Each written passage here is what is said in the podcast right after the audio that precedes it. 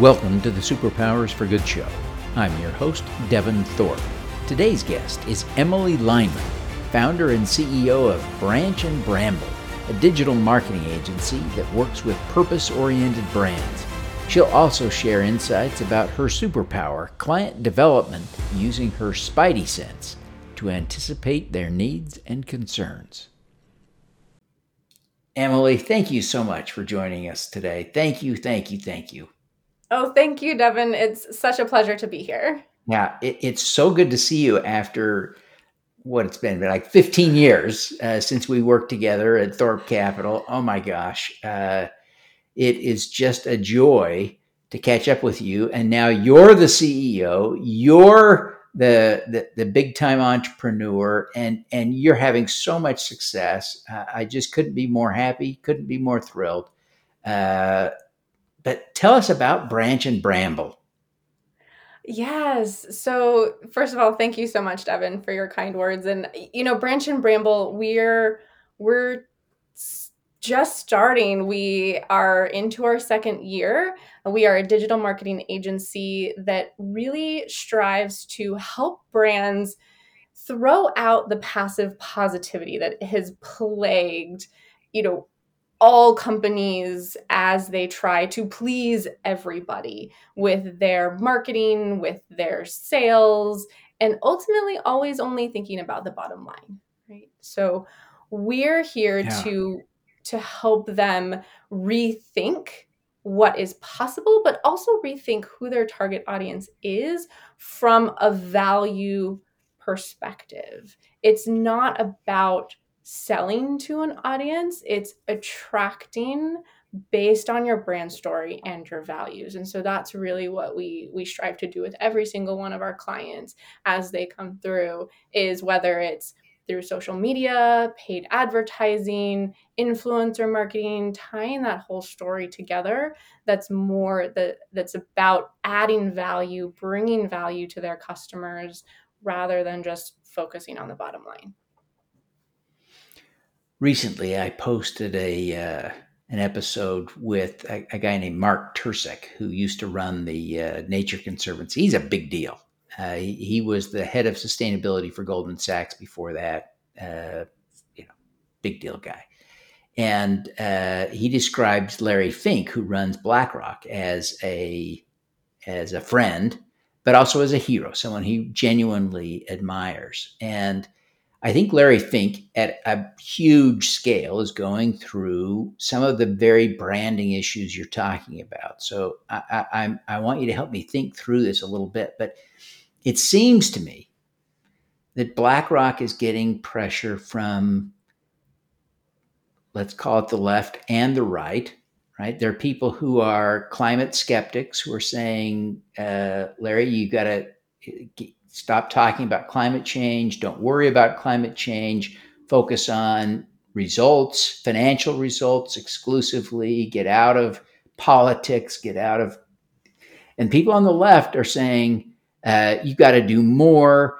Uh, you own the world. It's your responsibility to solve all these problems. Uh, this is just greenwashing. There's no real substance. Do more. So it's an interesting branding discussion, isn't it? Uh, it seems to me that it's it's it is kind of the big picture of what a lot of brands face. How would you coach Larry Fink to brand himself and cope with these questions, problems, issues? So I, I like to start this out by saying that we cannot please everybody and that's where that problem of passive positivity came from in the first place is trying to please everybody and brands so often shy away from that that conflict those naysayers rejection. They are so careful to walk on glass and tiptoe because they don't want to have to deal with any of that. But what studies have found time and time again, um, what we've gone through in this past few years with COVID and the, some of the social movements that have been happening, what we have found is that when brands embrace and take a stand, whatever side of the road that might be on, they are going to find and attract the more a more loyal audience than they than the people that are not going to follow them right and so mm-hmm. that's where i would start is if you approach it from knowing very well what your brand values are being very strong and adamant in them but then also having that message, having that communication be very transparent and open and honest without um, you know you don't need to be controversial in terms of or or what's the word combative i guess is a better word right you don't need to be mm-hmm. combative with any other side or maybe people don't agree with you but you welcome that conversation and you join in and you just um, understand that not everyone is going to agree with you, I think that is a very good starting point for brands. Mm-hmm. When I think of companies that have done well in this model, trying to create, uh, you know, branding around their mission, I think of Ben and Jerry's and Patagonia as two real classic examples uh, what would you call out that they do well? And do you see things that they don't do well that you would coach your clients not to do? I I'm actually uh, personally I I use buy Patagonia. I I love them and what I find that they do time and time again is just that, right? They have that very clear mission statement that they always tie everything back to, every marketing initiative, every campaign every email that sends out always ties back to that. And they are so transparent. So I'll give you one specific example. Um, my husband and I were talking about the byproduct of making some of the higher, uh, more technical gear for um, hiking, climbing, etc. And it creates this byproduct that releases a chemical out into the atmosphere and the ozone that is very harmful for it. And so we were like, wait, we haven't heard about this from Patagonia at all. Have they been lying to us this whole time that they're this great company? You know, and we did some research, and sure enough, there was a study, and they said this is the byproduct and we are very aware of it and here are the steps that we're taking to fix that or to offset our footprint from it and we know that it's bad but we are working on it and here's how you can help us right so it's owning yeah. it's owning those yeah one of the dilemmas for people trying to do good are the inherent conflicts and, and the environment is such a good space for this because it's it's top of mind for a lot of us these days. Uh, that and public health. But let's stay on environment for a minute. So, uh, you know, uh, the Nature Conservancy had a partnership with Dow Chemical, and, and, Dow, quite frankly, has a pretty bad history. And when the Nature Conservancy partnered with Dow on this effort, uh, it was very controversial. Very controversial. And yet, uh, the Nature Conservancy argument was at the time well, if we want to move the needle, if we want to get better environmental practice, we have to start with the people that have the most impact and start moving them back, right? So we've got to work right. with them. Uh, how would you coach them on, and this is now history, but if you were coaching them today, how would you coach them on the, um, on how to communicate that partnership. What would you tell them to do to deal with the controversy that comes naturally from that kind of a, an alliance? Yes, I, well, it, it, first and foremost, I think it comes, you need to think about everything that could ha- be said about it, right?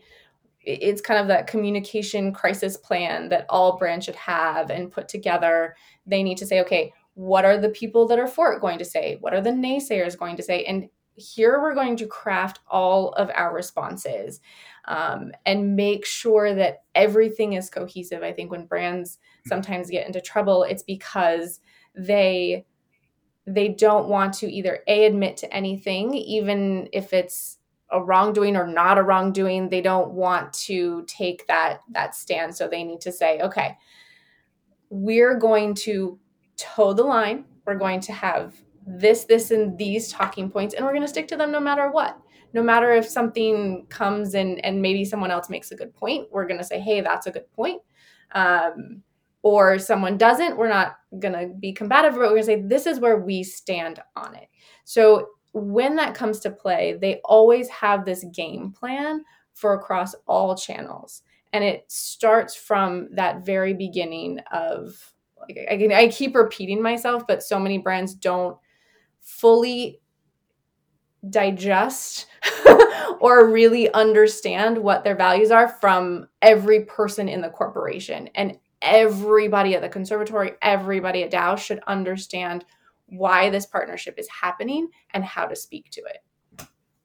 Yeah, it's uh, it seems to me you, you help me understand, but it seems to me these principles that apply in these big companies, big notorious cases, actually apply just as well to social entrepreneurs, small nonprofits, et cetera, et cetera, right? And trying to communicate their branding, et cetera, et cetera.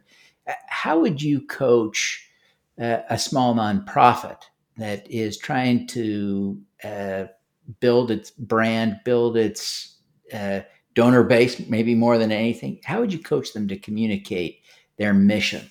Because uh, I think some some are in this area of wanting not to offend anyone, and in the process, not appealing to anyone. Right. So it's so I, I love that you you said that because great content happens in one of four quadrants. Um, so I, am not sure if any familiar with the emotional quadrants. You have right um, love, hate, happiness, despair, essentially, or, or just in a nutshell. And most content that brands produce fall right in the center of that of that quadrant. And so that's where it's the boring content. So, whenever you mm-hmm. are looking to create content that resonates, that drives a response, you have to be in one of those four quadrants and you have to provide that emotional touch point for people to get behind, whether it's anger at what's happening in the world and how they can fix it, whether it tugs on the heartstrings, whether it tickles their funny bone, it has to fall within those four quadrants because if you if you don't create content or your branding that does that, you're dead in the water, so to speak. You're you're in that boring center. Yeah. Exactly. Um, tell us a little bit uh, as we wrap up this part of the conversation. Tell us a little bit about maybe a, a case study of your favorite uh, client, or give us an example of a project you've completed that you're proud of. Tell us something about your yeah. work specifically, if you don't mind sharing. Absolutely. Um, no, I, would love to. So, we recently worked with the APA, which is the Audio Publishers Association, to build a campaign around audiobooks. And audiobooks, I'm not sure uh, if you if you knew this, but um, within the publishing industry, audiobooks have has kind of been the you know um, redheaded stepchild, for for lack of a better term, um, and they've never been given the um, recognition as as n- traditional print books have, even though they provide amazing value. They help with um, so with learning disabilities. They also help just with um, uh, sorry, I just lost my words for a second. I got yeah. sidetracked in my brain. Um, suffice it to say, audiobooks are fabulous. Um, and we yeah. wanted to bring attention around audiobooks. So we worked with um, influencers across the board who have never listened to an audiobook before. And what we wanted to do with the campaign was reach an audience who was new to the space, not just the influencers, but their followers as well. Because we don't want to speak to the to the listeners, they are already aware of, of audiobooks.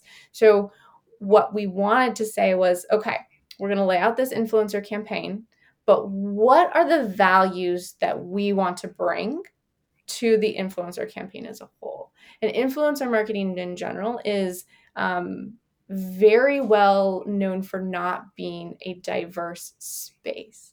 So, even within the audiobooks, in publishing as well, diverse authors, um, LGBTQ, um, etc., they are not represented.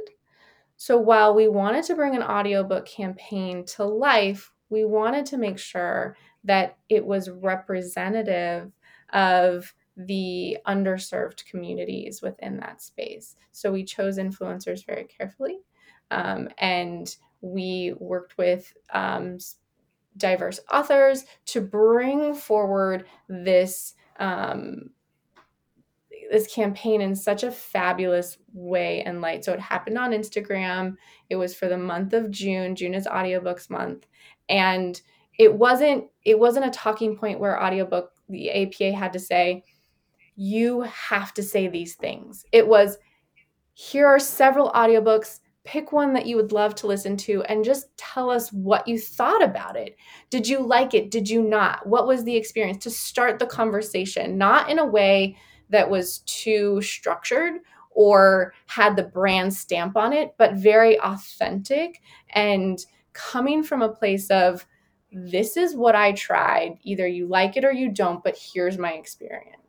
So we we caused an 8 80% lift around audiobooks for the month of June. And it was it had wow. hundreds of yes, it had hundreds of thousands of engagements, comments, and people saying we need to read audiobooks nope audiobooks aren't for me but i know someone who loves them or hey that's a really interesting topic for an audiobook let's start that discussion so it went in so many different directions but caused um, everyone could come together around this format.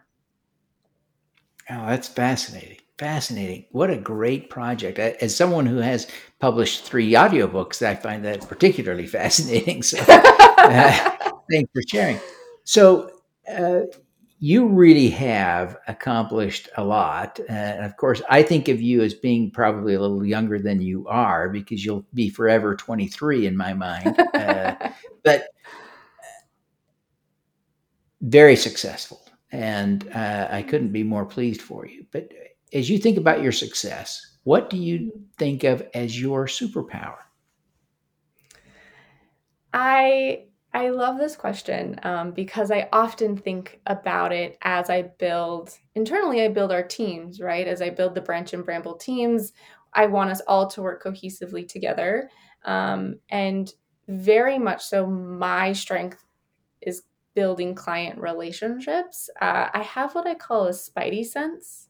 So I have a very good ability to anticipate the needs of clients, employees, people in general. Once I build that relationship with them, I have a very good sense of understanding what they're going to ask for, what their goals are, what they need without them having to say anything for the most part. Um, and so, what that enables us to do is be overly communicative, overly communicative with our partners, with our clients to say, hey, here's what we're doing, here's what's happening, here's what's going on in the space, in your industry, in your projects, etc. But this is how we're going to approach the landscape of it. And they come to us and say, oh, okay, that's that's really amazing. How did you know I was thinking about that? Um, and in turn, that gives us enough space together to then even build a, a, relationship so it feels like we're not it's not a business relationship right branch and bramble has our our clients best interest at heart always always and so by being over communicative by always anticipating their needs they really do feel that Oh, that's great. Uh, what a great, great superpower. Uh, as you look back on how you built the business and your clientele, and as you seek to drive impact yourself, how do you connect your superpower to those outcomes? I use it as a basis for building trust. and when I have that trust of clients, I'm a, I am able to better this is going to sound so horrible, but I am better able to influence their decisions. right? Um, yeah. and so be it, and it, it it is one of those things where because I'm I'm anticipatory, because I'm very transparent, because I actually lean on my corniness a lot, which you know there's there's no guile here. Um, I mm-hmm. am able to have very candid conversations with them and in some ways call them out on their their stuff. So when they come to me and, and they say, Emily, we want to run this campaign and here's what we want to do, I can say, well, that's a terrible idea because you're not looking at the whole picture of how you can do it better or you have all, you know, white people in this campaign, there's no diversity. You need to focus on this, or your pay equality is not there. We've had these really hard conversations with clients before. Um, but because we they trust us and we can do it candidly, we're able to to get farther and we're able to showcase them better, showcase better to them what their brand needs to do to to get rid of that passive positivity because Branch and Bramble is not we don't we don't subscribe to passive positivity. So if you need to hear the hard the hard stuff we'll tell you the hard stuff. Excellent excellent. If you were trying to coach someone on developing this skill how would you coach them to do it? And you probably do coach your team on this a little bit don't you? I do yes yeah. Um, active listening is a very big piece of of how I develop that spidey sense in addition to um, always striving to add value to my communications. So even if it's just an email, I never send an email that just says thank you. This is very very tactical, very very specific.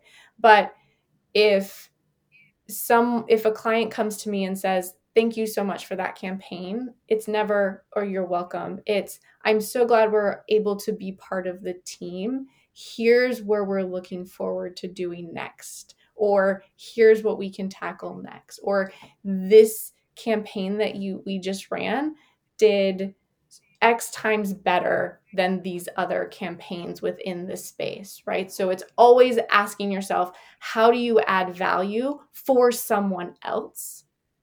and starting and with that active listening always and i have tr- i still have trouble with this stopping yourself from speaking repeating back to them what they said so you make sure that you really absorb it. Yeah. That that really uh, that is a critical lesson and it is hard for people like me with a natural desire to be the one speaking you know? I i love nothing more than the sound of my own voice and it's you know, I really worked to overcome that, and I so I appreciate that coaching, uh, Emily. Thank you. Um, well, Emily, I really appreciate you taking time to do this. Uh, it's so great to catch up with you after all these years. It's been so long, and it, I'm so thrilled to see the success you're having. Before you go, would you take just a minute and tell people how they can learn more about Branch and Bramble and how they can connect with you? Yes, thank you, Devin. So, uh, our website is branchandbramble.com, spelled just as you would um, expect it to be spelled um, B R A N C H A N D B R A M B L E. I do have to spell it out as a long one, um, but it's um, it, is, it is the best place to find us. Yeah. Um, as for myself, uh, I am on LinkedIn uh, at Emily Lyman, or I'm on Twitter as well at Emily Lyman. Um, and I would love to connect with your listeners. Fantastic. Well, Emily, thank you so much for being with us today. We are uh, we congratulate you for your success and wish you continued success in your efforts to help companies get more genuine, more authentic, and build their brands around genuinely doing good in the world. Amazing. Thank you so much, Devin. All righty. Let's do some good. Thank you for tuning in to the Superpowers for Good show. Twice each week, we host changemakers who share their impact, insights, and superpowers. Don't miss another episode. Subscribe today at superpowersforgood.com. That's superpowers number four superpowersforgood.com. Be super empowered. Get your copy of the book, Superpowers for Good, as an ebook, audiobook, paperback, or hardcover edition via your favorite online retailer. Interested in having me speak to your company, organization, or association? Visit devinthorpe.com. Then let's talk. Now, keep using your superpowers for good. Together, we can reverse climate change, improve global health, and eradicate poverty.